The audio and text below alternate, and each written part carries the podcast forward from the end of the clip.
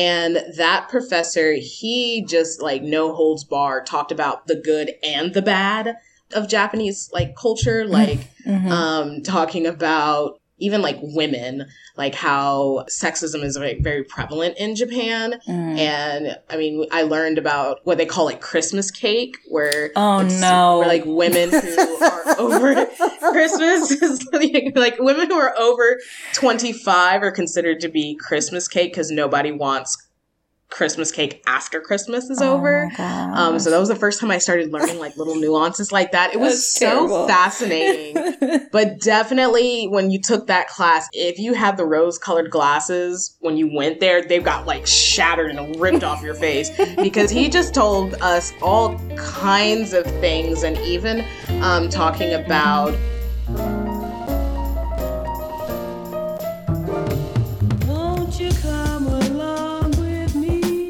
Hello, hello!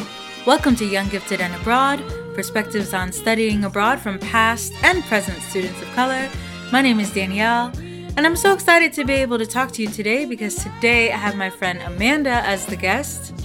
Before I tell you about Amanda, I do have two announcements to share.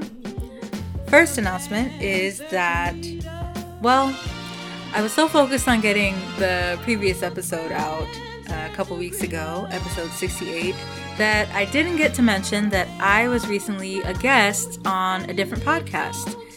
One thing you might not know about me is that I love listening to film review podcasts, and there's a particular podcast called Black Girl Film Club, which is one of my favorites.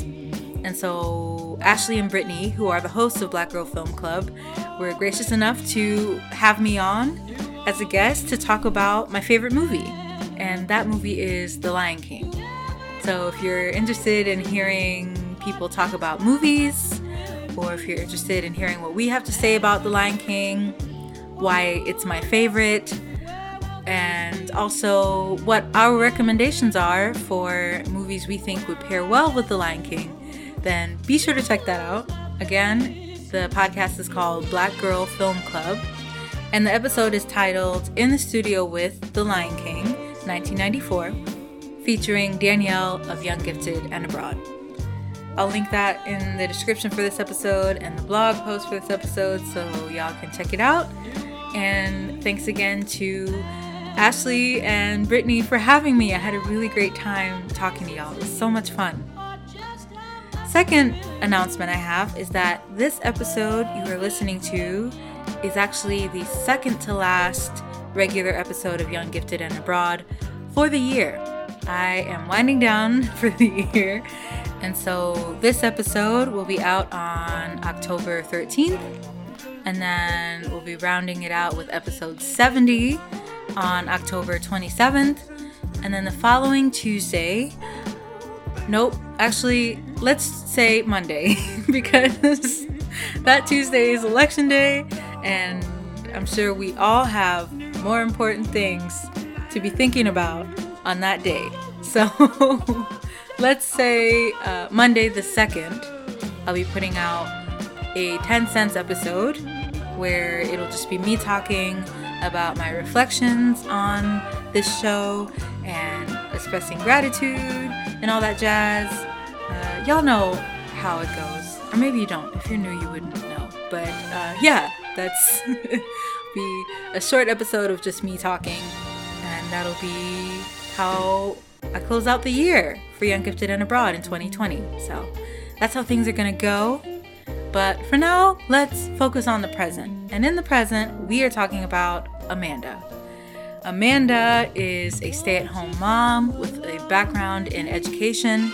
Teaching is one of her passions, and she also has a very deep appreciation for and interest in Japan, especially Japanese culture and Japanese food.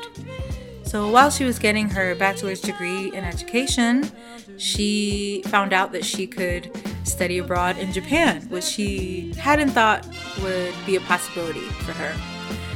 She found out that her university had a partnership with a university in a city called Nagoya, and so that's where she went. She spent a year living in Nagoya and also studying various facets of Japanese culture, also studying the language.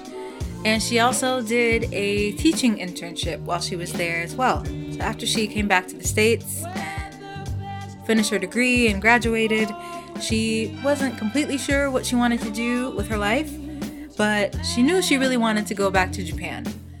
She did go back to Japan through the JET program, and she was placed in Sapporo, which is a city in the northernmost prefecture of Japan.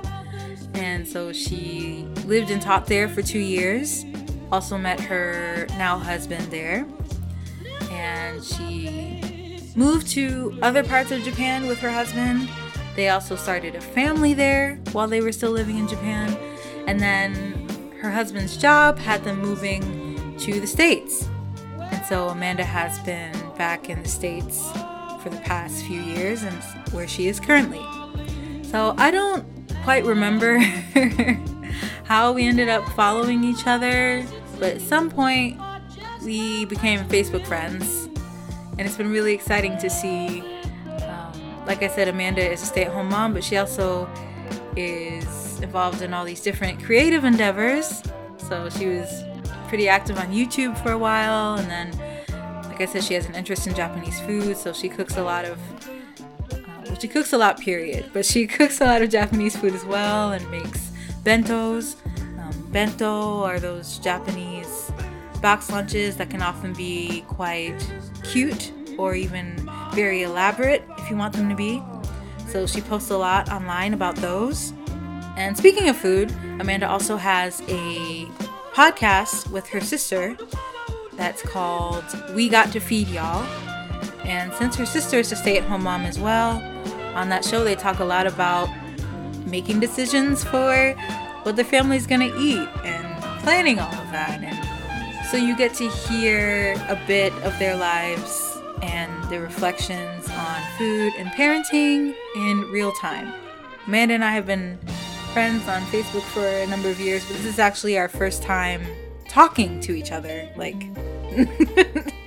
not just sending messages or writing comments, but actually physically speaking to each other. And it's, I just think Amanda is great, and I'm really excited about this. So, without further ado, sit back, relax, and enjoy my interview with my friend, Amanda Omiya.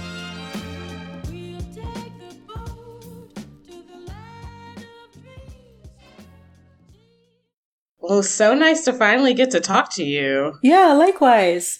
Yeah, I know I've been, I used to, uh, back when you were like vlogging, really hardcore vlogging, I used to watch those videos and of course, you know, see what you're doing on Facebook with your, your bento and your, and your podcast with your sister. So I don't know, you're just always up to these really interesting things. So it's really great to get to talk to you. Thank you. No.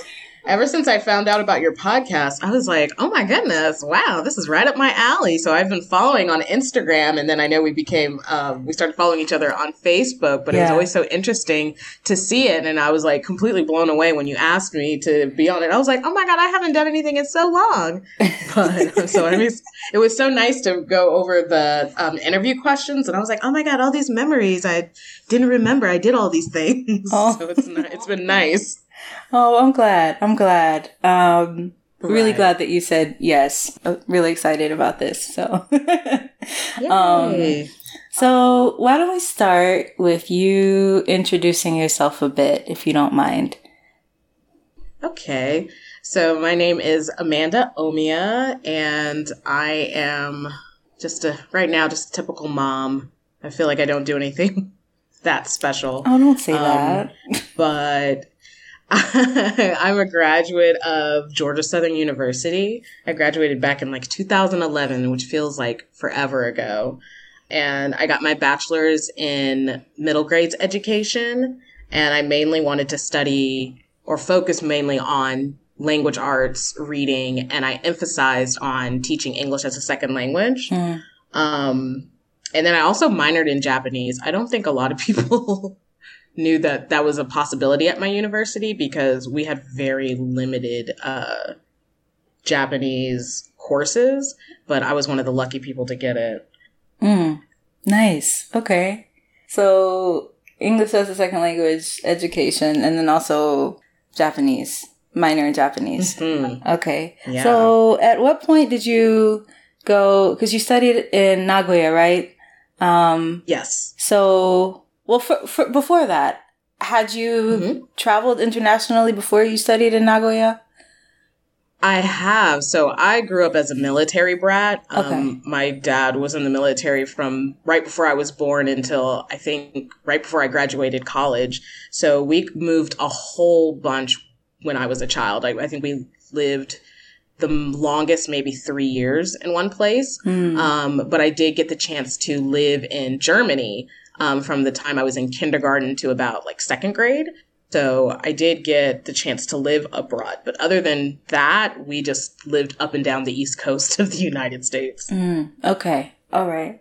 So, what inspired your interest in like Japan and learning Japanese in the first place? You know, to the extent that you decided to minor in it.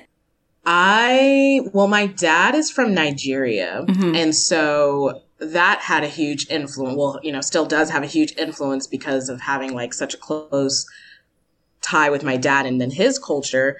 But growing up, my dad always loved foreign films. Hmm. And most, my mom worked a lot, usually on the weekend. I would spend all weekend with my dad and he would just pass the time by watching movies. So we watched a lot of foreign films growing up and the Japanese ones just stood out to me. Of course, like anything like animated was like what kids love.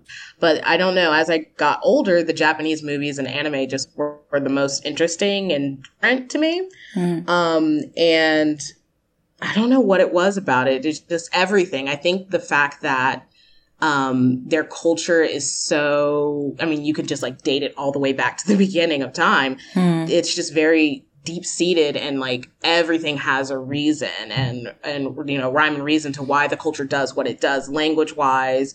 Um, each of their holidays, it just always just like struck me as so fascinating because as an American, it feels like so many holidays, there's, you know, it's not as culturally dated as maybe how it is in Japan. I see.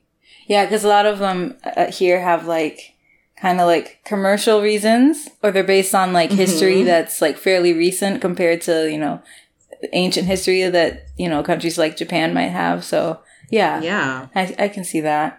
Okay, so you were in school, Georgia Southern, right?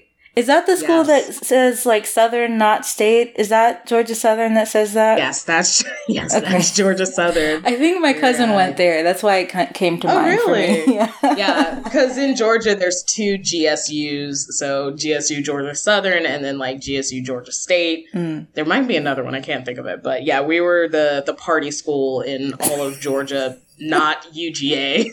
We're not as big as UGA, but I Mm. mean we weren't like little little, but yeah, I went to Georgia Southern. Nice. Okay. And so, um, how did you end up going to Nagoya? Was it the Nagoya University of Foreign Studies, right? Yes, I went to Nagoya Gaikoku Daigaku, so uh, Nagoya University of Foreign Studies. So they were like only, I guess, uh, Japanese study abroad university that my college had um, Hmm. ties with, and I didn't really think about studying abroad when I first started college. I just didn't. I didn't think it was an option for me because it Mhm. always just seemed like it would be like crazy expensive and. I just, I mean, even getting into college was like a whole feat for itself. Um, but it wasn't until maybe about my sophomore year did I start to see some stuff about studying abroad because usually after you finish your um, kind of core classes, you have kind of either have a break or you have like just some classes that you can fit in here and there before you start everything that's in your major. Mm-hmm. So my um, Georgia Southern really started to kind of promote people to study abroad during that time, and I found out that they did have a program in Japan because there wasn't very many like Japanese classes or anything. Um, and as soon as I found out that you know just about anyone could study abroad, I was like, wait, how do I do that? Um, and I started just checking out all of the classes that you could take, and I mean, I did basically everything I could to get to go to um, Nagoya Mm. and it was it wasn't easy at all because like i said japanese wasn't you know a prominent language in uh, my university and just by chance before i started to think about studying abroad they did offer a like one time japanese course and it was a Chinese professor who had studied in Japan who offered to teach the class. And it was like a three hour course on like a Wednesday from like six until nine. And it, they had it, I think, for like maybe one or two semesters. And then after that, they like didn't have it anymore. Um, and so I took that and they had like a Japanese film class that we needed to take. And there was just these little classes you needed to take to get enough credits to be able to apply for the study abroad program. And I did all of that. It basically took almost like a semester, semester or two to get all of the credits I needed to be able to study abroad. And I got to go for an entire year, which I was really surprised about that too, because I know a lot of the study abroad programs uh, that I had heard of were usually maybe like a summer course or maybe just one semester, but luckily we had it for an entire year. So, yeah, so you got to go to Japan for a year. Wow. Okay, so it sounds like this was kind of like a dream come true for you, right? But Definitely. living in Japan for a year, I mean, maybe not completely by yourself because it's within a program, but you know, it's still Right. just you. You don't know anyone. I mean, how did that feel? How did you feel about, you know, embarking on this new adventure where you were going away for a year? Well, since um, we had to take so many courses in order to get into the program, I did meet like a good group of friends who also were taking the Japanese courses and planning to study abroad. So we all got to travel together. Oh, and okay. I was dating someone at the time that we both like worked really hard together to get into all of the classes and to study abroad. So I wasn't completely alone. Gotcha. Um, but they definitely tried to get a, a solid group of students together and we got to spend a whole bunch of time together. Hmm. And so it wasn't as daunting and like lonely now that I think back on it. Um, but definitely going to a whole nother country, it was just, I mean, completely eye opening and such, you know, even when you start college, it's su- such a huge, like, insulated, insulated, like, environment. And then move that to a whole nother country. It was just like more of that lifestyle, but in a completely different world. Yeah. Um, we were still, we were very taken care of. I mean, we had a great dorm, a great dorm mother. Our university was so used to foreign students. So we were like really, I feel like babied the entire time because everything was taken care of for us. I mean, we had um, RAs there that helped us with everything. It was like, I mean, we literally like, they just did everything for us. So it didn't feel as lonely or Mhm. daunting. I think the hardest part was kind of breaking out of that and kind of trying to have a little more independent experiences. Mhm. But overall, it was, I mean, they, you weren't out there alone. There was no part of it that I felt like any form of like fear other than maybe just homesickness. Mm, okay. Yeah. And like you said, you had a nice little cohort there with you of, of fellow students. Mm-hmm. Um, so you were there for a year. So were you studying like Japanese language and culture that whole time or? So um, they had like uh, two different tracks you could take. You could take the cultural side, which is like more um, studying Japanese art or film, just like kind of cultural nuances. You could have Mhm. take a semester or a whole year of that. And then they also had the language track. And that was just like from anywhere from beginner Japanese to like advanced, like, you know, basically you're almost fluent. Mm. Um, what I ended up doing is I did the first semester doing the cultural track. So I did all of the courses that I, I was interested in, which was everything, um, including learning about Japanese education. And then the second semester, I moved into the language course, and I think I was in the intermediate Japanese or like Mm. beginner to intermediate Japanese. And during that semester, I also did an internship at a local Japanese elementary school for I think about two weeks. Okay. Um, and so I just I got both experiences plus an, an internship. So it was all around like everything I could get. I got in that one year. yeah. Sounds like it. Wow. Was the internship, was that already part of the program or is that something you decided to do? That is, was that just something that you personally wanted to do while you were there? They did offer internships. I, I'm not. I can't remember all of the different ones, Hmm. but not a lot of people took part in it because it was like a little extra um, on top of like all of your courses that you were taking during the year Uh-huh. but because I had did in the first semester studying a class about studying Japanese education, that kind of like that teacher took whoever wanted to do the internship, which was just me. Um, and then they, she introduced me to a local school that was like not too far from campus. And I would just go there and I shadowed, uh, their local ALT, which is like assistant language teacher Mhm. and I would just go there and like follow her and shadow her for like two weeks, whatever she did for um, teaching her elementary school students. And I mean, it took a little bit of time away from my courses, but they kind of blocked it out for you. Okay. So I kind of had like a little more to do with the internship, everything that came with that, plus the language classes as well. Mm. Wow. So you really, like you said, you kind of you got a lot out of it, and you had a lot of things going on to fill your time, uh, especially Yeah. as far as studies go. Wow. Yeah. Okay. You mentioned the culture track, how you like studied a whole bunch of different things, but Mhm. can you recall maybe some of what were your favorite things that you learned when you were in the the semester that you were doing the culture tr- culture track? Yeah, so the culture track, the things that stood out to me, I knew I wanted to take the Japanese film uh, course because, Mhm. like I said, I always loved like Japanese movies and whatnot. So we had a, prof- a foreign professor, and he just showed us, and we did like deep dives on different Japanese movies. Um, that was like incredible. and then I took a Japanese art class, which was very intensive because, I mean, if you're not into like art history, it was a little much, but it was still very interesting, especially when he got to more of like kind of like the modern Japanese art that maybe more people are familiar with. Mm. I also took it was kind of like an overall Japanese culture class.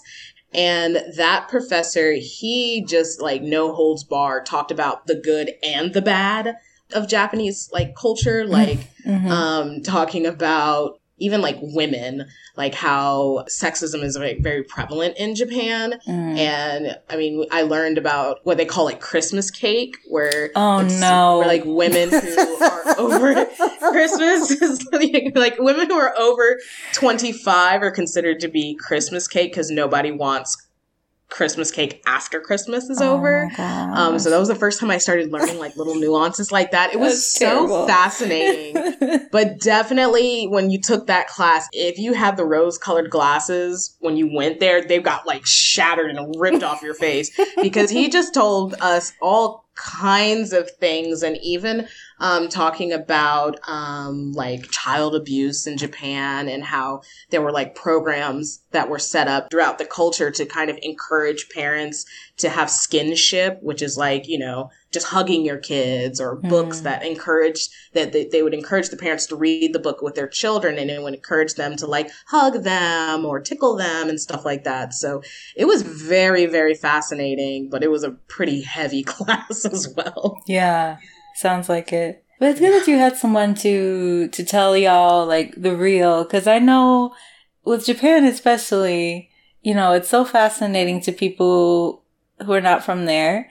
Um, that you know, it's tempting to go and just see it as this like wonderland of all these different things that are so Oh, yeah. different, or all these different like uh, I don't know, maybe dreams or fantasies that one might have Mhm. that they think are all just gonna magically come true. Like I don't know, people go to Japan with a lot of different expectations that oh, for um, sure. For sure. like you said, the the rose colored glasses, basically. So it's, Mhm. it's good that you had someone who was like reiterating for y'all that it's a real place with real people Yeah. and real problems. You know.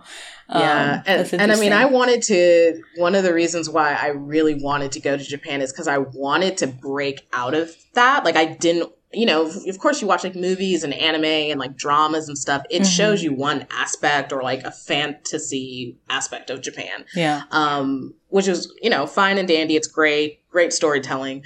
But I was most interested. The reason why I wanted to go is because I wanted to see Japan as a real place, Mm. not just from those points of view and even like travel channels and stuff it only shows you but so much i was always very interested in like real life because i've always loved like documentaries and like just like little small nuances of life that you just like deep dive into right. um, and so when I went to Japan, I I knew I wanted to make like genuine real friendships and like see people and like their lives like for what it was, not Mhm. necessarily like, oh my god, schoolgirls, oh my god, um host guys. Like I really wanted to see like, well, what was normal life? Like the same way that when I wake up in the morning and live life, I wanted to see what it was like, but just in another country. Yeah.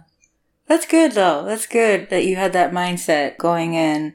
Um, do you feel like you were able to meet a good amount or even make a, friends with a decent amount of uh, Japanese people? Or, I mean, I don't know how, if you spent your time mostly with other students who are in your program or if you made interacted with Japanese people a lot as well. It was really nice at NUFS because of it being a like foreign studies, like international school. Mhm. There were like a whole bunch of students from all over the world, number one. Yeah. Um, but the Japanese students there, they, you know, specifically were studying like other languages or were wanting to work or do something that in- incorporated other countries. Mhm. So a lot of the students there were very open and willing and not like, you know, afraid to interact with us and vice versa. Mhm. Um, so I made a good bit of friends, um, both with the international students and with the Japanese students. And there were so many opportunities like laid out throughout the year to interact with Japanese people and Japanese, um, the Japanese students. And one of the things that they would have was a like English club, English circle that was in one of the common areas around like, uh, where the lunch cafeteria area was. And most people, instead of going back to the dorm, which was like kind of a, a, a trek back to from campus, Mhm. um, most people would just kind of spend all of their free time hanging out there. And so uh, I met a good bit of Japanese students that were willing to study English and were also willing to like be patient and like teach you Japanese as well. Mhm. Um, but one of the most like lasting friendships that I had was with a lady that I met through a mutual um, international students that even though we technically weren't supposed to work, she kind of had this little side hustle helping teach like Japanese kids Mhm. and she passed that job on to me and i met this um, woman and just like three times a month i would go to her house and she ran like a little english school out of her home and i mean we just developed like such a bond that like a decade later we're like very very close to the point that i basically call her okasan which is like mom. And i don't I, i've never had like a friendship like that. And i mm. didn't expect to have that especially with someone from a completely different culture and walk of life. So it definitely opened up a lot of doors to like just meet different kinds of people but like still have very lasting impressions on you know both of our lives. Yeah. Oh, that's amazing that you're still friends to this day, and you have Oh, yeah. your your Japanese mom, your your okasan. That's so nice. Oh, Yeah, she's great. She's great. She, I mean, she's been there like for like really huge things that happened in my life. Like Mhm. when I met my husband, she like basically gave me her blessings and like she was there after I had both of my daughters and she's come to America multiple times. So she's like, she's luckily from that point when I studied abroad, that is like the one thing that definitely had like a huge impact on my life. Just Mhm. like that one friendship. Yeah. Oh wow, that's wonderful. You mentioned how it it was almost felt like you were babied in a sense because you, there was Mhm. so much assistance and like support available to you all, and you struggled to be more independent about things, so to speak. Um, Yeah. So I mean, I'm, I guess I'm wondering what what do you mean by that? Like, how did you kind of strike out and try to be more independent while you were while you were out there? I mean, most people during that time would spend a lot of their time at the dorms. Mm. Um, it, it was it was both like a double edged sword. Like the university set up a lot of trips for us and a lot of like cultural activities for us to participate in Mhm. and they were like constant so it was kind of hard to break away from that especially if you lived in the dorm because basically everyone be, would be doing those things because it gave us something to do Yeah. um, but the way that I kind of broke out from that is like I I went on my own trips, like with some of my um, friends from the dorm. We would just go and travel by ourselves, and we went to like Yokohama, which has like the biggest like Chinatown in Japan. Mm. Um, I went to Osaka. I, I just kind of like traveled. and explored in other areas outside of what the university set up for us. But it was kind of hard to do because, like I said, there was just like so much stuff that they would have us doing. And I just didn't really say no to anything. And also, our local area where the campus was was just like so used to the students there. So everything around us was just like catered to us. There was like, you know, restaurants and easy places to go shopping. So you didn't really like step out of your comfort bubble unless you really wanted to. Mm, okay. Were y'all in class like every weekday? Um, I guess I'm wondering when when you were traveling, was this like mostly a weekend thing, or was it like were classes It- broken up during the week so that you could do stuff during the week as well? Mm, not so much. I feel like Japanese universities are still set up like grade school. So there's Okay. still like class bells and everything. So everyone, you, your classes may be different, but like the daily schedule is basically like all there. Mm. So most of the traveling would do we would do would be either on the weekends or it would be during the school holidays. Okay. Um, but we would usually be in school like most of the day, most weekdays. hmm Um, so and since the school offered so many opportunities, I mean, it was whenever they would say, and sometimes they would take off days during the week for us to go on these um, cultural excursions and whatnot. But we were mainly in school most of the time. Okay. Well, I mean that makes sense. You're a university student, and you're, I guess, oh, I guess you could say you're getting your money's worth with everything with class, and then everything else Oh, that they had sure. planned for you too. Oh, for sure, Yeah. yeah. Yeah, and the so the language part of it, the the the second semester where you were focused on the language um, aspect of it, you said you were in like the intermediate class. Yeah, I was like in the beginner and like not most beginner because I did study um, at my own home university for a while Mhm. and I self taught myself most of the basics of Japanese. Yeah. Um, but when I jumped into the language track, it, I mean, it was definitely the most difficult part of the whole entire experience. Oh wow. I mean, you're so there's so many distractions too. Like unless you were very like serious about studying Japanese, you, you just had to have been serious in order to like really get the most out of it. Hmm. But because you were taking like, you know, for me, I was doing the internship and, you know, other classes as well. I just wish that I was more serious about it because I mean, I was immersed in Japan, in the language all day long. hmm And I mean, our the cultural classes were all taught in English, but the Japanese classes were mainly taught in Japanese. hmm And so from one semester of it being like English and, you know, very easy to focus on to then switching it to Japanese, oh, it was Yeah. it was a leap. It was a leap.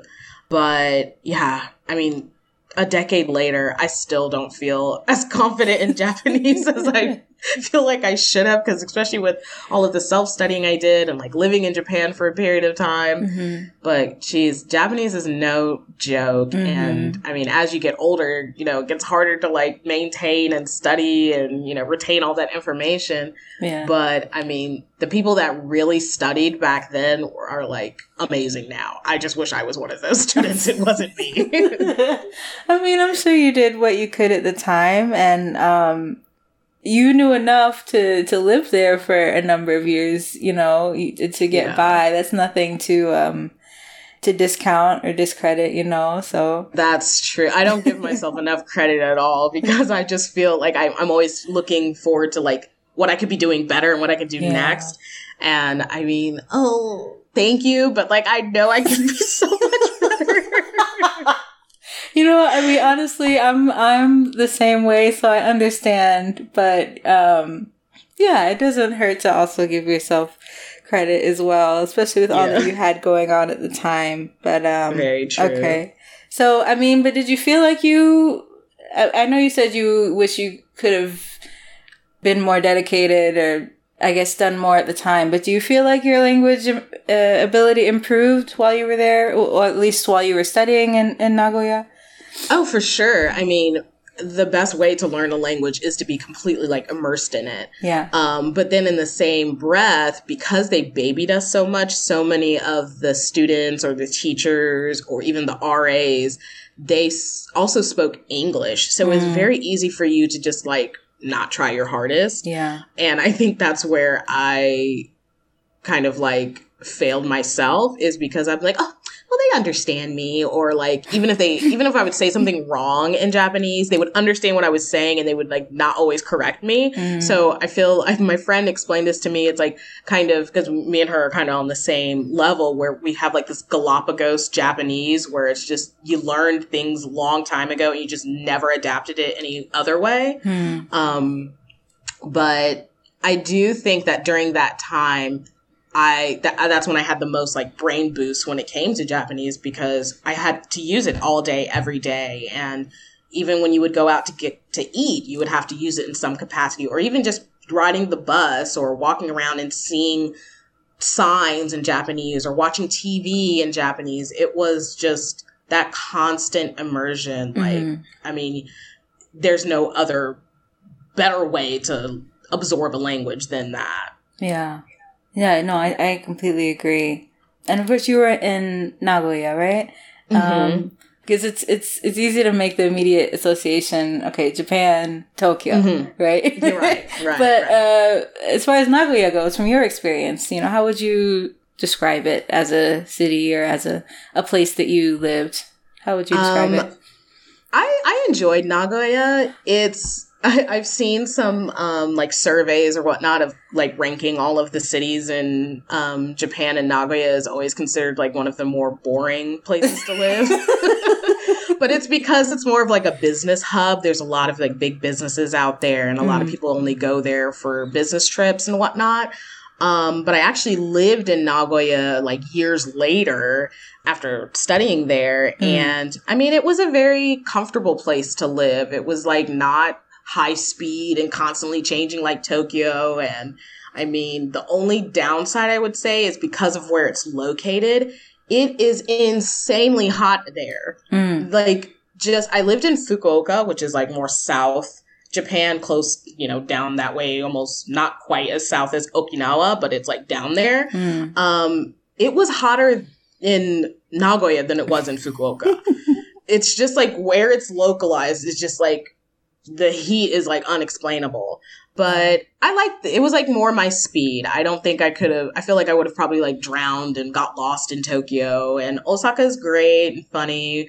Um but not a, it was nice. It was nice. If you just kind of want something a little more low key and not like a huge huge city, it was it was pretty com- it was pretty comfortable. I liked it. Mm. Okay, good, good. And you mentioned maybe being a little homesick while you were studying Nagoya when you were there for the, the first time. So, I mean, how did you deal with that? Um, this was like back in the day, like 2009, 2010 is when I studied abroad. And so, like, the internet, I mean, we had it, but it wasn't like Mm-hmm. as advanced as it is nowadays. I mean, I remember Google Maps was like, you couldn't really rely on it as great back then. um, but to deal with homesickness, I mean, we had Skype, I believe, and we didn't have the greatest internet connection um, in our dorm, but I would talk to my family like once or a week or so. That helped and like sending care packages and getting care packages from home, even though it would be kind of expensive, it was still like a nice touch Mm-hmm. and then to see like other people getting like really nice care packages from their family. But I don't know, with my family, we I always was kind of like I'm the middle child, so I was like the black sheep. I was just the one who was like, peace out. I don't, I don't care. Like, you, guys don't need me. I don't need you. oh, no, Which is so drastic, but it's true. For me, I was just like, I'm good. I'm not by myself. Like, I'm enjoying myself. I'm safe. As long as, like, you know, I just let them know I was alive, it was all good. hmm Um, but I think I really like, I just enjoyed being out there, like essentially not, I don't know, not being in America was like nice. I hmm think I, I think I just always wanted to live somewhere that wasn't America. So Yeah. when I was in Japan, I was just like, this is good enough for me. Okay, yeah, that makes sense. And so after that, I mean, you came back obviously and like finished Mhm. your degree, and then you went back. Did you do the JET program? Is that what I you did? did. Okay. So I came back in 2010 and then I finished out my degree and graduated in when did I graduate? 2011.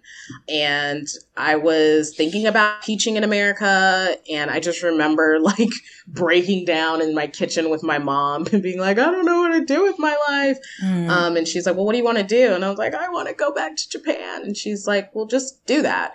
Um, and I think that was kind of like the anxiety because my final semester of college, I had applied for the JET program and it is notoriously difficult Mhm. to apply. They're very like the the the process is very tedious. You have to get so many signatures and you have to turn things in perfectly and type up all these papers. It was a lot Mhm. and it takes a long time for you to get information on if you got accepted or you're an alternate or you got denied and then you have to do an interview months later so during that time i was just kind of like in purgatory i didn't know what i was doing yeah. um, but six months after i graduated i got into the jet program and got sent to hokkaido so like way up north Oh wow. um, in Japan. And so that, yeah, I went to Japan and taught um, from 2012 until like 2014. And I was an ALT at two high schools in Sapporo. And I absolutely loved it. It was like the greatest time of my life, next to being able to study abroad um, in Japan. And I mean, it was it was it was almost like going to my study abroad program, but part two except for this time I'm like more of an adult, but they still took care of me really well. Like yeah. I didn't have to worry about finding my own apartment and I mean everything was just kind of like you just kind of get like eased into everything, but it was still like a big adjustment especially in Hokkaido because um that was I hadn't lived in snow in um, a very long time and Mm. Hokkaido snow is like intense. So it was definitely an experience, and my apartment was very old, so it was very cold, or Oh. and also very expensive because I was like, I'm not going to be out here in the freezing cold, so I ran my heater all of the time, which needed fuel, which is not cheap. So it was uh, definitely had to learn about budgeting uh, during that time. But, Yeah. yeah, I went back to Japan and worked there for about two years. Wow. Okay. Do you feel that um because I know that a lot of people going into like the JET program for example or or other similar like ALT type organizations or companies, not all of them necessarily have like prior experience whereas you had trained like you studied education and then you also Right. did the internship prior when you were in um, Nagoya previously. So do you feel like you were more prepared for that part of being a jet, you know, as far as being in the classroom and, and Oh. what was expected of you and all that? Oh, for sure. I feel like once I had that internship in Japan, um, when I studied abroad, I knew from that moment that I wanted to come back and teach in Japan. Hmm. So I basically did everything I possibly could to get into the JET program so I could, you know, essentially have that job. It was essentially my dream job at that point. Hmm. Um, it definitely helped. It, I went into it with not a lot of like kind of off preconceived notions and not a lot of things surprised me other than, you know, just life. Mhm. Um, but it, it was i definitely felt very prepared and like hearing some of like the people that chose to do jet because they didn't really have any other options or didn't really um, care as much about the teaching part of it Hmm. um, i just felt like i was really ready for it i think the hardest part of it was just how grueling it could be because since i did have like an education background I didn't really get to fully utilize it in Japan because uh, some people will say when you're in the JET program or any of those um, ALT programs, you're just like a, a walking, talking like microphone or tape recorder, and you make the most of it, I guess. And luckily for me, my school was very much like NUFS, like the uh, university I studied abroad at. It was also like an international school, Mhm. so they had other languages that the kids could study, like Russian. Um, oh, okay. and they gave the English teachers like a lot of freedom. And so I basically taught my own class. Mm. I did whatever I wanted. I lesson planned. I pulled made worksheets and planned out a whole curriculum. So it was perfect for me in that situation. But I, I taught at two schools. So one of my schools was like that. The other school was they didn't really care so much about English, and I just kind of like just mimicked and repeated after the teacher, and it was a little bit of um, it was a little draining, but Mhm. I got the best of both worlds, I guess. Yeah. Yeah, I've I've heard that from people previously who say the same thing, how I guess it depends, but since you're like technically an assistant, Mhm. that sometimes you just kind of get you're just kind of there and, and, Yeah. and then until called upon to do something but it's not, it's good that you were able to since you did care about the education aspect I'm, I'm glad that you were able to to actually teach and and be more and be more active and all that So, Yeah. It was Yeah. a really great experience. I was I was I was lucky for that, but Yeah. and then I, I guess it was great too that I would could have some downtime at my other school too. yeah. Wow. Okay, you were in Hokkaido. Hokkaido. I don't know much about Hokkaido other than like like you said, it's way up north, and they ha- they've got snow, and I guess they've Mhm. got like beer also is is Yeah. really a big thing up there. I don't know much about Hokkaido, but I mean, I mean- was it okay for you besides the snow? I mean, was it all right? I loved there? it. I loved Hokkaido. I mean, um, I really liked. It was a little more, a little livelier than Nagoya, Hmm. but of course the snow kind of like cuts most of your year down. Mhm. Um, but if you're really into like nature and camping, hiking, it- most of the whole entire prefecture is like built for that. Mhm. But if you're more in like the city area, um, there's, I mean, beer, whiskey, great food. I think I absolutely loved, out of everything, the food was the best in Hokkaido because um, the sushi was like really fresh. I don't know what it was about it, but I just thought the sushi in Hokkaido was better than anywhere else in Japan. Um, and so, and their ramen was really good. It was just, it was really, it was nice. I think it was a decent sized city and you got to you got all of the seasons you know how they say about japan it's like all oh four seasons but in Mhm. hokkaido it was like truly all of the seasons but mainly winter Mhm. Hmm. I don't know. I'm I'm just thinking because you the first time you went, you started you were in Nagoya, right? And then you went to to Hokkaido. You said Sapporo, right? You were in Sapporo. Yeah. Yeah. Mhm. And then at some point you were also living in in Fukuoka, right? So, Yeah, so- I'm just curious, like in terms of cultural or even linguistic differences between those places, because you're still in Japan and all those different places. But I know with each region or each you know prefecture, people might talk differently, or you know Mhm. culture might be slightly different. So I don't know. Did you notice those types of things? I noticed them, but I really, really didn't. I guess maybe because I was such a foreigner and like I didn't hardcore study Japanese like that. I, I was more of like just casual Japanese and just Mhm. like, you know, ba- feeding off of the people that I was talking to. Yeah. Um, but it wasn't until I met my husband, who he's Japanese, and we met in Hokkaido, Mm. and we've moved and lived in Hokkaido and then Fukuoka and then Nagoya together, he always really pointed out all of the differences and, and subtle nuances between the language that I just like didn't notice it like at all. There was just some things that I'm just so used to, like just certain colloquial terms, like in Hokkaido, that I have just like stuck with me Mhm. that I guess you wouldn't hear in Fukuoka. But language wise, I will say it's very difficult for me to understand what my father in law is saying. I, I, I, I, my husband and I, we laugh about it all the time, but I'm like, I just, I can't understand your dad. I, I understand. it's like, I love him to death. We talk all of the time, but a lot of time I'm just like, what? um, but when we were in Fukuoka, I felt like, um, Fukuoka, I think, uh, from what I remember, it is kind of like a young, like, there's a lot of women, young women that live in Fukuoka Hmm. and I just met a good bit of like uh, girlfriends down there, and they were just so easy to understand. Mhm. I don't know if it's like the way that they spoke; it just felt clearer, or like just something about it was just easier to understand. Mhm. And then Nagoya just felt like standard Japanese because you know all in like Kansai area, Tokyo, Osaka, everyone everyone kind of well Osaka not so much, but um that's like more of like kind of like standard Japanese. So I didn't I guess maybe because that was the last place we lived um in Nagoya, it just felt normal to me. Yeah. But yeah, Hokkaido definitely like a lot of more like different uh colloquialisms I remember. Yeah.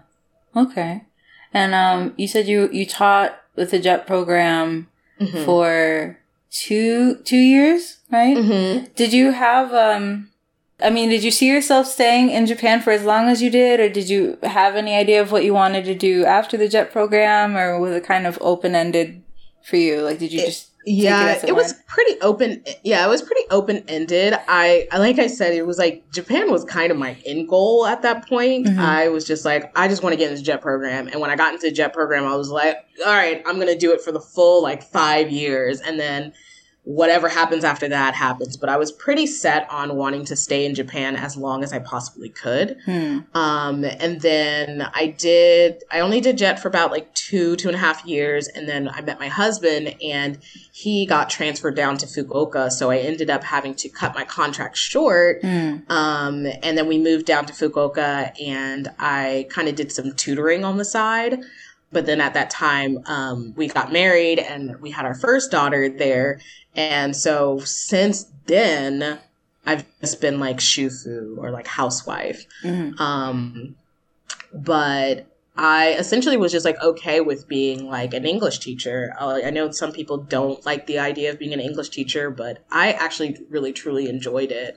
And thinking about in the future, I would love to, if I ever were to start teaching again, I would love to maybe try to have my own English school Mm. eventually or some kind of like tutoring program, something along those lines. But I definitely, I mean, I, I haven't worked in about six years, so it feels like so distant and impossible sometimes.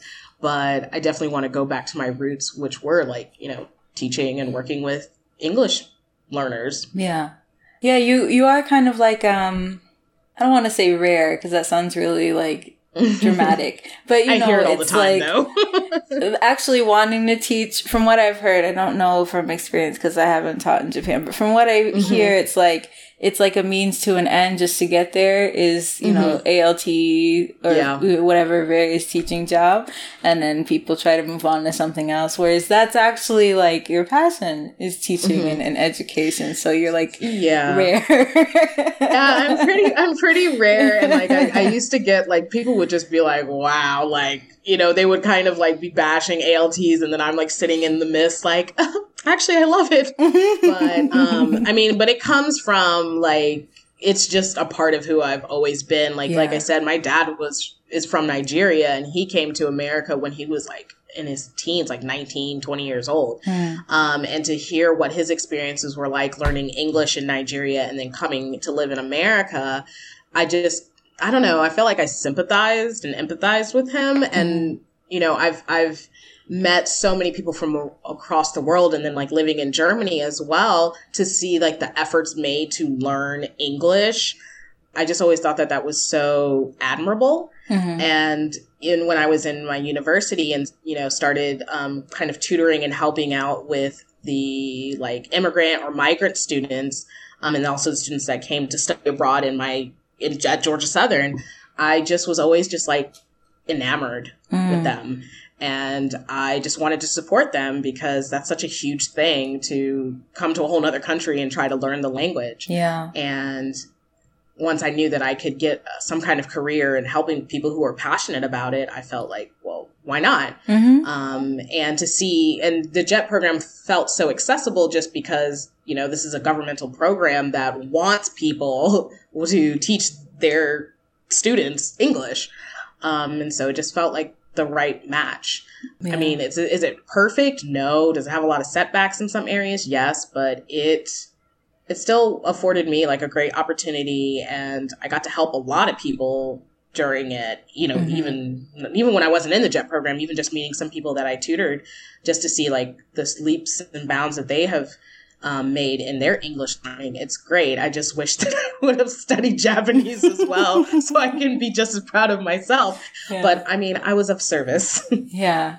I mean, you know, you do what you can as far as, you know, language learning goes. And I do hope that in the future, you know, if that's still what you want to do, that you are able to teach again or have your own language school, like you said. Um, I would like to believe it's not too late, you know, if that's really what you want to do.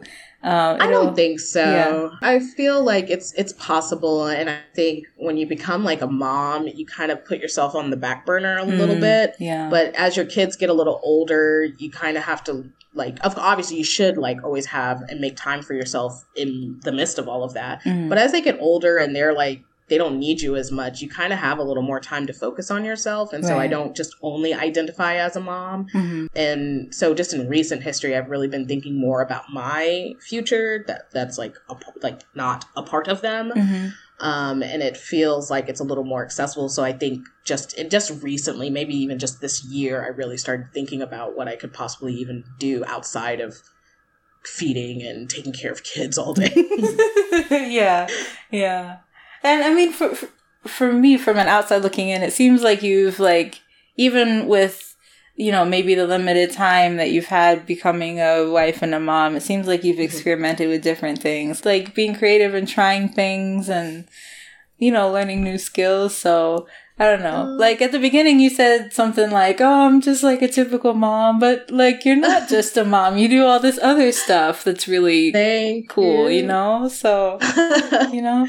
Thank you. It's just so hard because it's like it's such a hard balance, and I guess Yeah. when you, it's so it's hard not to compare yourself to other people who are like. I, I feel like I'm a jack of all trades, and like Mhm. it's not always a positive thing. Like I wish I could just like pick one thing and just like go for it. Like I, I'm just I'm in awe of people who are like, this is my thing and this is what I do. And for me, I just feel, I've never felt like confident enough or like I don't know, maybe it's my ADHD where I just like can't focus enough on just one thing. Hmm. Um, but yeah, I think it's the imposter syndrome that kind of sets in. No. I feel that. I feel that. It is it is nice to hear that other people see like the little attempts. I just wish that I, I I'm hoping, not I wish. My goal and what I'm constantly working on is just being more consistent with those things Mhm. because I guess over the last decade, I mean, I've dabbled in YouTube and haven't been very consistent and Yeah. um yeah, I've been doing bento making was you know, fairly consistent, but now with this whole coronavirus pandemic, I don't Mhm. get to make bentos like I did. Like my kids don't even go to school. Mm. So it's almost like, well, what's the point of making a bento when we're just we can just eat off a paper plate and call it a day? um, and then the podcast, uh, I've been doing this podcast with my sister that's you know all about food Yeah. and parenting, and that's been like I guess the most obtainable thing right now because it's what I do all day. I talk to my sister all day anyways, and we mm-hmm. talk and complain about cooking and grocery shopping all day, and we're like, well, we might as well. I know, talk about it so other people can hear too. Yeah. And I love the name of your show. Like, we got to feed y'all. It's like authoritative, but also a sense of like, oh, we got to feed y'all Yeah. again. Like, really? That's really where it was born from. It's exactly what it was born from because we, you know, all of our kids are fairly young and it's just all day. Mom, I want a snack. I'm hungry. And then you have to, once you finish one meal, you get maybe like 30 minutes and then you got to start thinking about what the next meal. And Yeah. then with this whole like quarantine, you know, being at home and my kids aren't at school like they used to be, it's like, wow, you really think about it. When you Mhm. think about feeding yourself, you're just like, whatever. But when you have to feed like other people Mhm. multiple times a day and you have to, it gets a little um overwhelming Yeah. and it's and especially when you're like taking in consideration, you know, healthy choices and you have to consistently do it. And then with being like the stay-at-home moms, like you know, my husband, he's Japanese and he works for a Japanese company, so he is constantly working. He's just busy from like morning to night. Mm. So it does put me in like the authoritative role of like having to be the one who provides food for the family. Um, yeah, I can do takeout, but also I that adds on to my mom guilt when I do that. So oh, no. it's just like you can never win. Yeah. Um, but yeah, it, it is like I'm the, the the authority. I'm the one who chooses. I'm the one who has to make these decisions. I have to get the groceries. I got to organize the food. I got to fill the pantry and pick the meals, and then execute that and then clean up from the meals and so yeah it's a it, i think you described it perfectly it's both like i'm in charge of it but also oh my god i really have to do this again today now yeah i think i think it's great i think it's great and um well i can't speak for you but i i listen and i think oh it must be nice like you and your sister you're both stay-at-home Mhm. moms you both have 2 Mhm. kids and you're both kind of just you know like you said you talk together anyway and you're kind of doing the Mhm. same things even though you know you live in different locations and everything yeah but um I haven't listened to all of your episodes, but I have heard a few, and it's just really amusing to me. Like, you know, y'all will be talking, and then I think there was one episode where your sister was like, "Oh, the chickens are pecking at the door," or like, you were. There was another uh, time where you had to like yell upstairs, like, "Can, can one of y'all stop dropping stuff or something?" and uh or like another time your sister i guess one of her kids didn't want to put his underwear on and she kept having to repeat like put your underwear on please. And that's just- just that's so just amusing real to life. me yeah real we're, life. we're so glad that I'm so glad that you said that because I mean we literally would talk like when this when this whole lockdown started we would just be on the phone like all day we'd just be on speakerphone have plug our phones in and halfway across the room like all day and we just realized that there was just this constant like topic we were always like what's on your meal plan this week or Mhm. oh man, I gotta get this from the grocery store oh and we're like, well, I mean, we know it's not everyone, like, not everyone cares about grocery shopping and stuff like that. But Mhm. I was like, I don't hear a lot of people talking about it at all. yeah And so we were like, well, we talk about this all day, anyways, other than like Animal Crossing and yelling at our kids. Um, we were like, we might as well make a podcast. yeah And I mean, it's it, especially with the timing that we started it, and then you know, even I go back and listen to old episodes, and we like documented this whole like coronavirus, like wow just how everything kind of like changed, and even stuff. It it, it hit the grocery stores like hugely. Mhm. So it's really interesting. It's like this nice like time capsule that we have of like what we're going through right now, um, and people can relate to it even if you don't have kids. And you know, we're all thinking about food and you know having to get takeout and even like not being able to buy toilet paper and stuff. So it, we're surprised at like how far reaching it can. This you know just us two sisters talking normally has actually like you know reached out to other people. So it's- yeah it's encouraging to hear that. well i mean you know i um oh goodness no that was just me honestly you know showing my appreciation for the show because i don't usually listen to food based stuff Mhm. but you know like i had been following you for a while so was, so when i saw that you started a podcast it's like oh let me check it out. And it's like you know it's interesting you know. So i hope you you both um continue to to do it and and have fun and enjoy doing it you know. Yeah. Uh one question i did have for you Mhm. is that um so like the first time you went to japan you know you were there for a year and then you came back and then you lived in japan for a number of years and then you you know got married and started a family and then all of y'all moved back to the states yes. um, and that's where you, you are now. So I'm, I'm Mhm. wondering, I guess, if you experienced any culture shock, um, oh. any of those my times that you came back from Japan since you were there for extended periods of time. yeah, yeah. Oh my goodness, yes. I feel like um, if you guys, if you followed me back on Instagram when we first moved to America, I feel like that's all I talked about was like culture shock. Um, reverse culture shock is real, and I, I remember when I came back the first time when I had studied abroad. I remember someone telling me that not everyone is going to care that you just spent a year in Japan. Hmm. And I was like, oh, okay. that kind of hurt. Hmm. But it's true, you know, like everyone's life was still going on and whatnot. So it was so interesting when I would experience something in America and it would make me recall a time when I was in Japan and I would Mhm. kind of have to like, ooh, keep it to yourself or not everything relates to that. Um, but then coming back, we moved to America in 2017 and it was just like everything was different from you know the last time i had lived in america i my life was different you know i had a family now Mhm. and then to take into consideration like my husband who's like Japanese and he's experiencing America for the very first time. So it I kind of took on like everyone's uh shock of living in Oh. America. That's a lot. But for me, it was a lot because, like I said before, I grew up up and down the East Coast. We moved to California. So it was new for me. Like, I felt like the foreigner coming to America just as much as my husband did because I'd never experienced living in California. Mm. Um, and even like, you know, I had never been a, a mom in America too. So there was just like a lot of di- things that were just so different because most of my adulthood and becoming a wife and becoming a mother was rooted in Japan. So it, uh, I just, I feel like I go on for hours about everything that was so different for me. But the culture shock hit the hardest in me being a black woman Hmm. more so than anything else. I just had like a lot of just like these microaggressions that I had to experience because I guess we lived in a fairly nice area.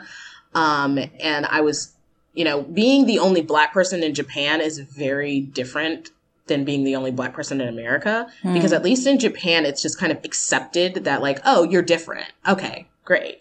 We we you're you know, we're this homogenous country. We're used to only seeing us. So seeing you, you're a rarity, you know, just in general. Hmm. But in America, it feels so different, rooted in like so many other things as well, because Mm. there's racism and discrimination, and uh, it just it hit different. yeah. Um, but one of the things that really stood out was, you know, we lived in this really nice condo and we were getting a bunch of boxes from Japan for my Mhm. husband's company. And it was like this Asian American mailman. And he would come to our door. And one time he had like a bunch of boxes and he was like, I, I don't know if he was like annoyed or whatever, but I had like my youngest daughter on my hip and they're, you know, very light skinned compared to me. They look Mm. just like their dad essentially. And I'm holding her and I answer the door and he's like, Hey, I have a bunch of these like Chinese boxes that, but you don't know anything about that because you're just the babysitter. what? Um, he said it so matter of factly. And I was like, oh, it was just like so many things at once because it was like you assume I don't live here. You assume that I'm this is not my child that I birthed naturally. Yeah. Like you're the help or Um, something. I'm the help, and then you assume I don't know anything about these Chinese, but it's not Chinese. They're Japanese, like Mhm. boxes. I was just, it was just a lot all at once. And I had like a few experiences like that that I was just like really surprised because I was like, whoa, I thought California was so like open, open and liberal, but. I feel like I felt mo- more microaggressions there than I did like anywhere else. Hmm. Um, so I think that hit me the hardest, but I think also it hit hard too because it, I was in a very like vulnerable state too because I had two young kids. Um, Yeah. and I always, you know, during that time, I really was talking a lot about like postpartum depression.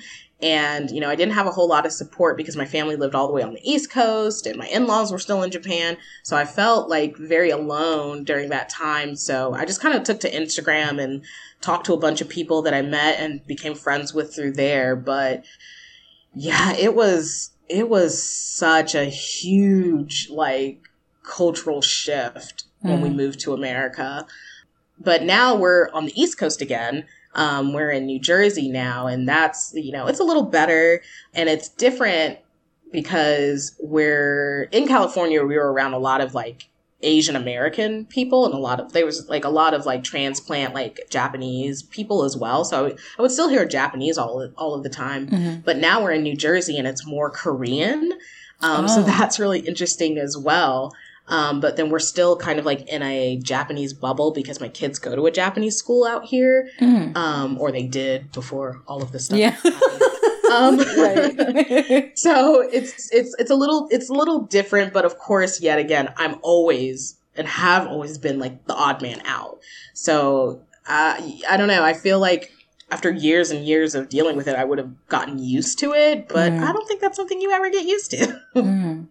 I mean, maybe not. Um, but I mean, do you f- feel like you've, I don't know, found your footing as much as you can and given the cultural shifts you had to deal with and the moves and everything do you feel some sort of equilibrium now or or is that not No. the case at all not at all.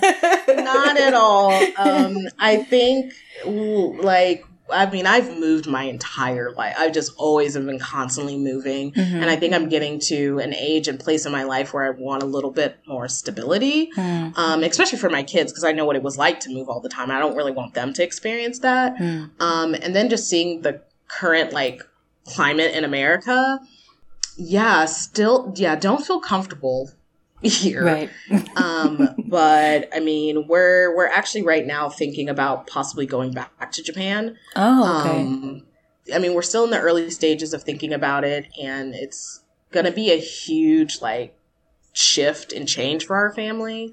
And you know, even with that decision, it's not 100% easy either because then yeah like i said i'm going to be the odd man out i'm Yeah. going to be the one who's not in my native country and having to do a lot of things outside of my comfort zone. And i guess i just feel like I've, i'm i'm going to have to just kind of like become the martyr for i guess like i'm just always going to be that in that kind of position. And Mm, um i mean luckily i'm not the only one. I have a lot of friends both in america and in japan. And yeah. you know, a lot of foreigner friends and black girlfriends that live out there. And there's, you know, I, over the years to see the amount of support that has grown out there, it doesn't feel as daunting as it did before. Mm, But just in the realm of life that I'm at now, you know, with having my kids, having to think about them, just makes it a little more stressful. But I guess since we've lived here in America, it just never felt like home hmm. for any of us. Um, it always just kind of felt very temporary, or we just couldn't really get our footing and feel like, oh wow, I want to be here for an extended amount of time. Mhm. We just kind of it's felt it feels now like how kind of how it was when I was in college, and you know you're like move out of your dorm and move into an apartment like every year. Mhm. It's it's been feeling like that with being in America. So yeah, I mean, even if we move back to Japan, I don't know how I'll feel when once I'm there, but seeing the experiences that I had in Japan compared to the experiences I've had here, it definitely felt more comfortable there Mm. than I have here. It's hard to explain, but ever since I had those first experiences in Japan, it just always felt right. And I don't know if that's because I'm like running from something in America or I don't know, but I mean, I guess I feel kind of grateful that I do have the option to go somewhere else. yeah So we'll see. I guess we'll see. But right now, no, we don't really feel that like rooted here at all. I mean, that's understandable. And uh, I, I was going to ask if you had any plans or desire to move back to Japan. So I appreciate you, you know, saying that. And and like you said, it remains to be seen. But um, no matter where you end up, I just hope you still have, you know, support and people that you can talk to and, and lean Oh, on when you need to. So Yeah. um, yeah, no, but I don't I don't fault you for for thinking about going elsewhere. I know a lot of people are considering that right now. Mhm. Yeah, I've been seeing I've been seeing so many articles about people being like, "Whoa, I think America's not it." yeah. but I mean, it's kind of hard now because due to like coronavirus and everything, even Japan's borders are closed. Right, right. Yeah. There's all those. There's been all these articles about how um, the U.S. passport is just like obsolete. So we're just kind of like in this weird like waiting area where we're trying to see like what Japan's gonna do Mhm. and if I can get a visa and you know, all that stuff. So it's it's not it's not as straightforward, but I'm sure we'll make it work no Mhm. matter what ends up happening. And I think because of the the people I've met through social media and like having the opportunity to meet so many different kinds of people, I feel like I'll have support even if I'm not close to like in close proximity with anyone. I Mhm. do know that like I have people that, you know, care about me and my family and care about my voice and whatnot. Um, and that in itself is something that I have always really appreciated, even though I've not been very consistent across like YouTube and whatnot. But the people that have stuck along with me, even like way back in the day when I was like on Tumblr, it it lets you know that um, I mean there are people out there, and even if it's just someone to like chat with, sometimes sometimes that's just enough for whatever you may be going through. Yeah. So that I definitely feel grateful for having met so many great people. Yeah. Thinking about uh, potentially living in Japan in the future, or even just, you know, going back to visit Japan, Mhm. is there anywhere within Japan specifically that you have in mind in terms of like, oh, I really like to go back and, and go here, I'd really like to spend more time here? Is there anywhere specifically in Japan that is on your mind?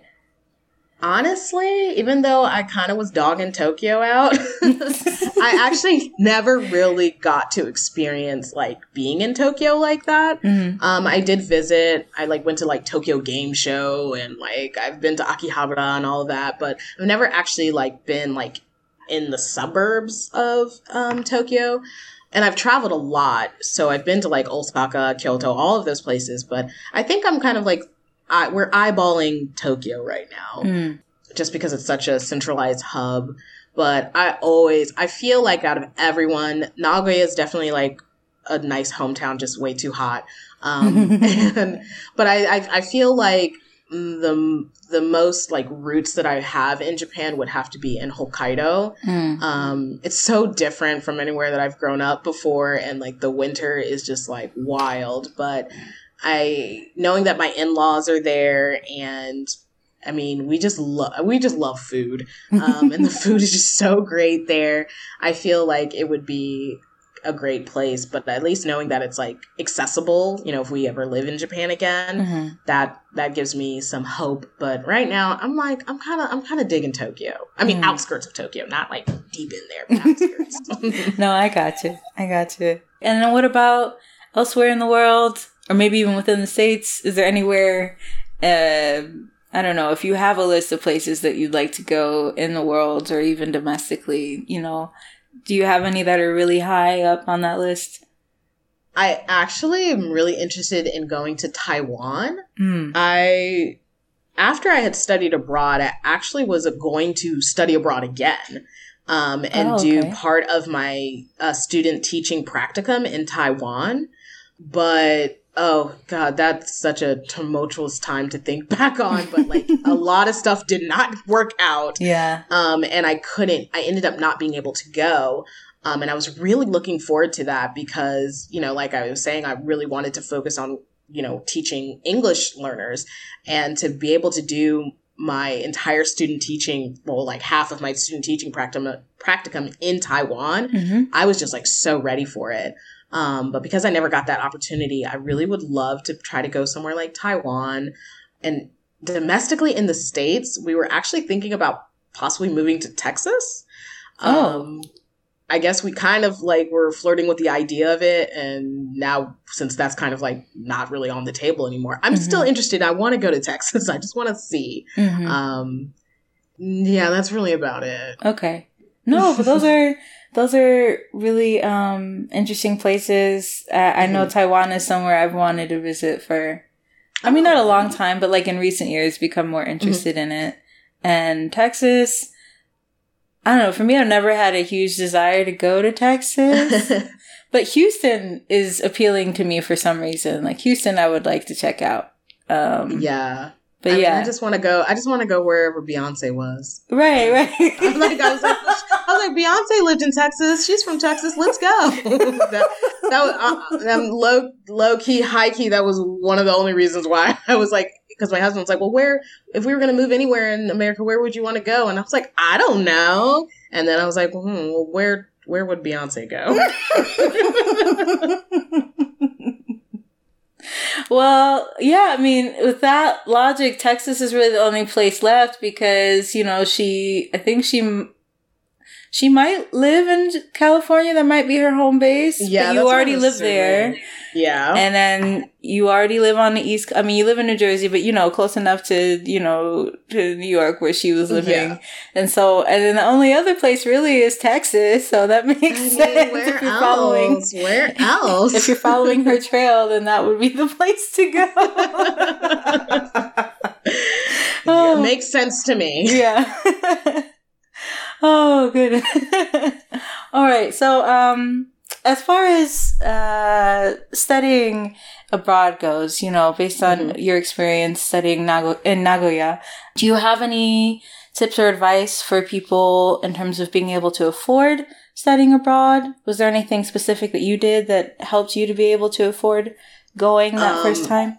I I just feel like I was extremely lucky. I think it was just at the time not a lot of people were going to Japan. I feel like Japan and Korea has had like a recent like huge boom, Mm. but back then when I went, nobody was really checking for Japan like that. Hmm. So when I was thinking to study abroad, I was extremely lucky because I just applied to like any and every scholarship I could possibly get. And I basically had my entire year paid for for me because I applied for all these scholarships. And of course, I had like school loans. I mean, let's be realistic.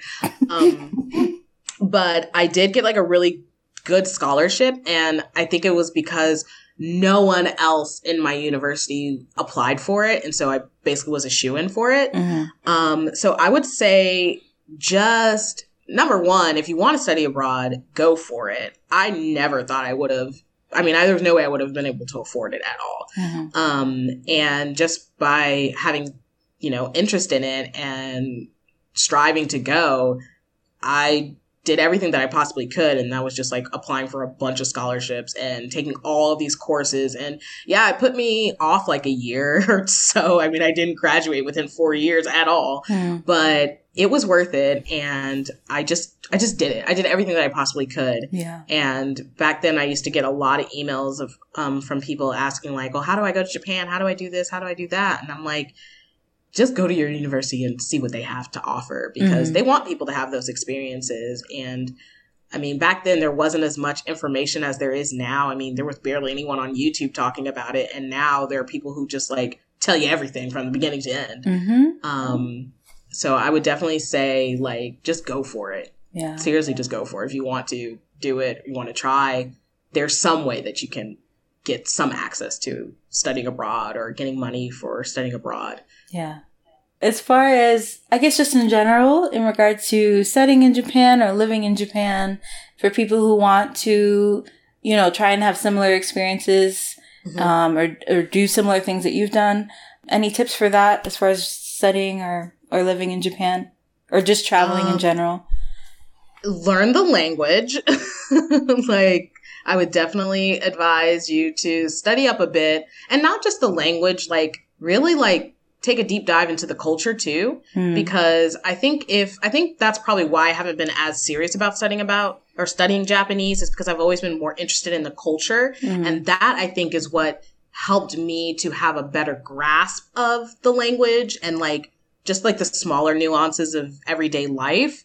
If you're interested in it, I would definitely say like look deeper into the culture Mm. and not just like the art history or not just like the historical battles, like just like the political history as well and Mm. all of those things because I think it will give you a deeper understanding of like what the language is all about and what the people are about so you can have a better connection with them rather than you kind of like looking at them under a microscope once you get there Yeah.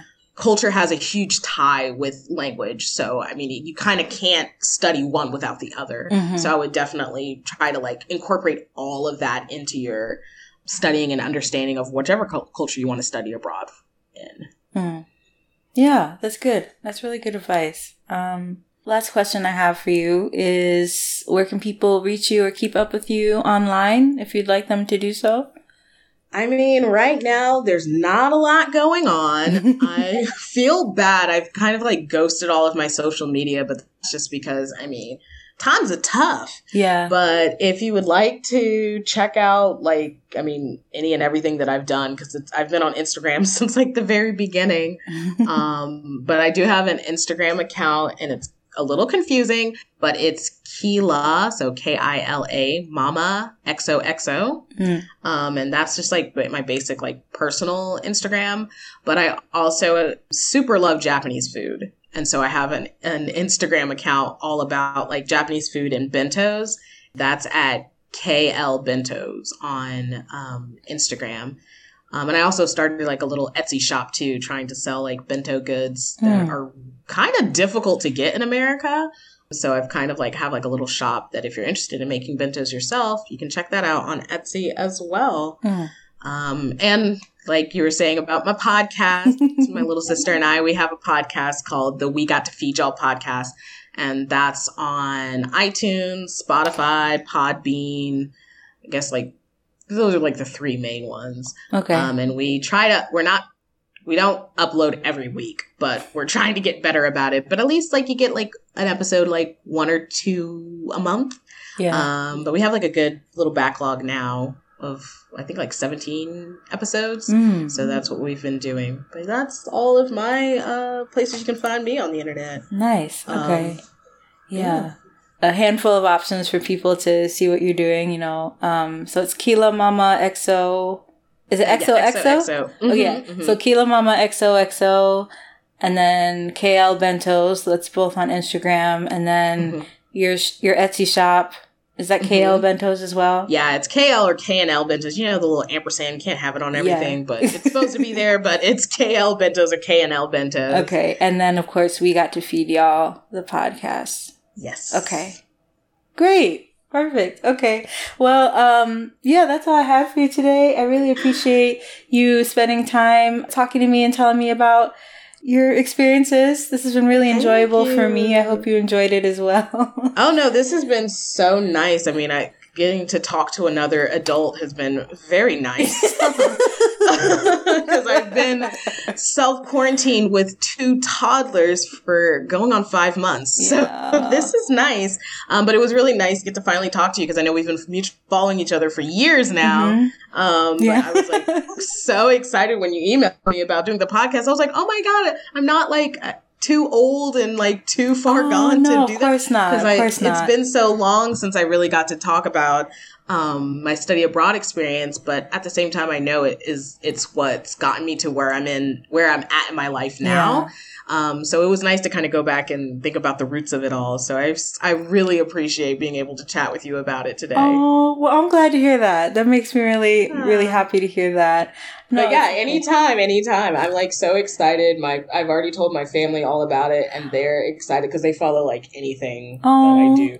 Even though I feel like it's lovely. like not that amazing, but also it is nice to have people recognize, you know, the experiences that you've had in your Yeah. life. So I'm super Yeah. excited, and like this pod, your podcast is like amazing. I wish this Oh. podcast existed when I was studying abroad. Like I don't I know I'm not like the first person to study abroad, but it Mhm. feels like I was like I feel like people put me on a pedestal because Mm. I guess they didn't know a lot of black people that studied abroad back then. And I was like, but I don't know what I'm doing. so, so I feel so I feel both like so happy for the younger generation, but also I'm like, where was this when I did it? Yeah. So yeah. it's you're doing great work. I think this is going to be so helpful, especially for like people of color too, because that was I think the biggest takeaway that I've gotten um the, over these years is Yeah. just like people just in awe that there are like people of color that do study abroad and Mhm. do know other languages and do have these experiences that I guess a lot of people feel that it's only afforded to and accessible to like white people and it's like Mm. No we can do it too yeah. oh, well, thank you. Yeah, that's the goal, or at least, or at least one of the goals, is to Mhm. try to be helpful and and to show that you know all these different people have have done this and it's possible. So I really that means a lot. I appreciate you saying that. Oh, of course, and I'm definitely going to like share it across everywhere. Everyone's going to know about the podcast. I mean, not just because I'm on it. But I always, but it is it is a perk. A lot of uh, most people just always follow and want to know every little nuance of my life. So I'm sure you'll get um a great a good bit of um listens to the episode because Oh. people anytime i talk about anything in my life people are just like wait what did she say what did she do Like, i want to know because i'm like i don't since i'm not on youtube anymore Right. or like not as much um and especially now that i'm not on social media as much because it's just like i'm not taking pictures i'm not doing anything Mhm. so i'm sure people will be like oh my god yes okay we need to know okay. Yeah. I mean, a people's nosiness will will you know draw more ears to the show, then I guess that works. It will. It will. When I tell you, that's one of the reasons why I was like, I don't think YouTube's for me. It would be like anytime, like it would be like a glimpse of my husband in the background, like those YouTube views would shoot up, and oh I'm my like, goodness. God, really? He's not that amazing. but I mean, that's that's the voyeurism of, of social media nowadays. Yeah. And I can't say anything. I do it too. I'm on YouTube, like watching people and all their YouTube drama too. So I understand. yeah. um, but moments like this is like nice. Like even though like I could take this opportunity to like rest and relax, but usually I wouldn't be able to. Uh, Um, so this was like, like I said before, this was like a nice distraction to have out of like, you know, every day is basically the same. Just yeah. the food is different and the weather's different and how much Animal Crossing is different, but everything else is about the same. Yeah. Um, Well, I'm but glad this was able to be a, a good little distraction for you. yeah, it was. It was. It was really nice, and Yeah. and a lot of your questions were really insightful enough for me to even think about. You know, like even asking about what we plan on doing in the future, because no one really knows that we're thinking about going back to Japan except for like my family and like closest friends. hmm So it was nice to be able to kind of like vomit that out too, because I kind of want to put it out in the universe so that like you know put it out and like hopefully it comes back and like we can go. Yeah. Um, but yeah, it was nice to be able to think about it. So yeah. Oh, I'm glad that. it. Yeah, I'm glad that this was able to do that for you. And um, oh wow, we've been talking for a long time. Oh, I I, will let you go. know. I don't want to take up any more of your time today. Yeah, but, this was um, perfect. Yeah, I uh, like I said, I'll be in touch, and I just hope you have a Mhm. good rest of your day and and you too. take care of yourself and say hi to your sister for me. I know she doesn't know me, but you could just tell her that you know you have a friend I named will. Danielle. I'll know. I'll tell hi. her. Yeah, I'll tell her to follow you. She's like totally cool with following people, and like thank you so much for listening to the podcast and enjoying it. Of we- course. you know, not a lot of people like say a whole lot about it, and we're like, we're just talking. We don't know who actually enjoys it, so it's good to hear that you like enjoy, even if it's like little aspects of it, even if you don't relate to all of it. But that was that was really nice to hear because Yeah. we were like. Sometimes we're just like, why are we doing this? um, but I think that's a lot of people when you're doing something, it you get to that moment where you're just Mhm. like, oh, I don't know if I should still do this, but Mhm. um, that was definitely nice. And I hope you have a great rest of your day and Oh, week. And I'm looking forward to um, whenever the podcast comes out because I love going back and listening to myself ramble over and over again. So this will be fun in, in, in due time to hear all over Yes, yes, definitely. And I assure you, you have not been rambling. Everything you have said has been very insightful and interesting. So no worries there. Um. Great. but yeah, I will be in touch, and and you take care. Okay. All right, you too. All right. All right. Bye. All right, bye.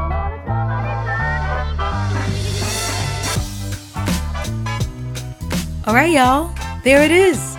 Thanks to Amanda for being such a wonderful guest, and I hope you like how this all turned out.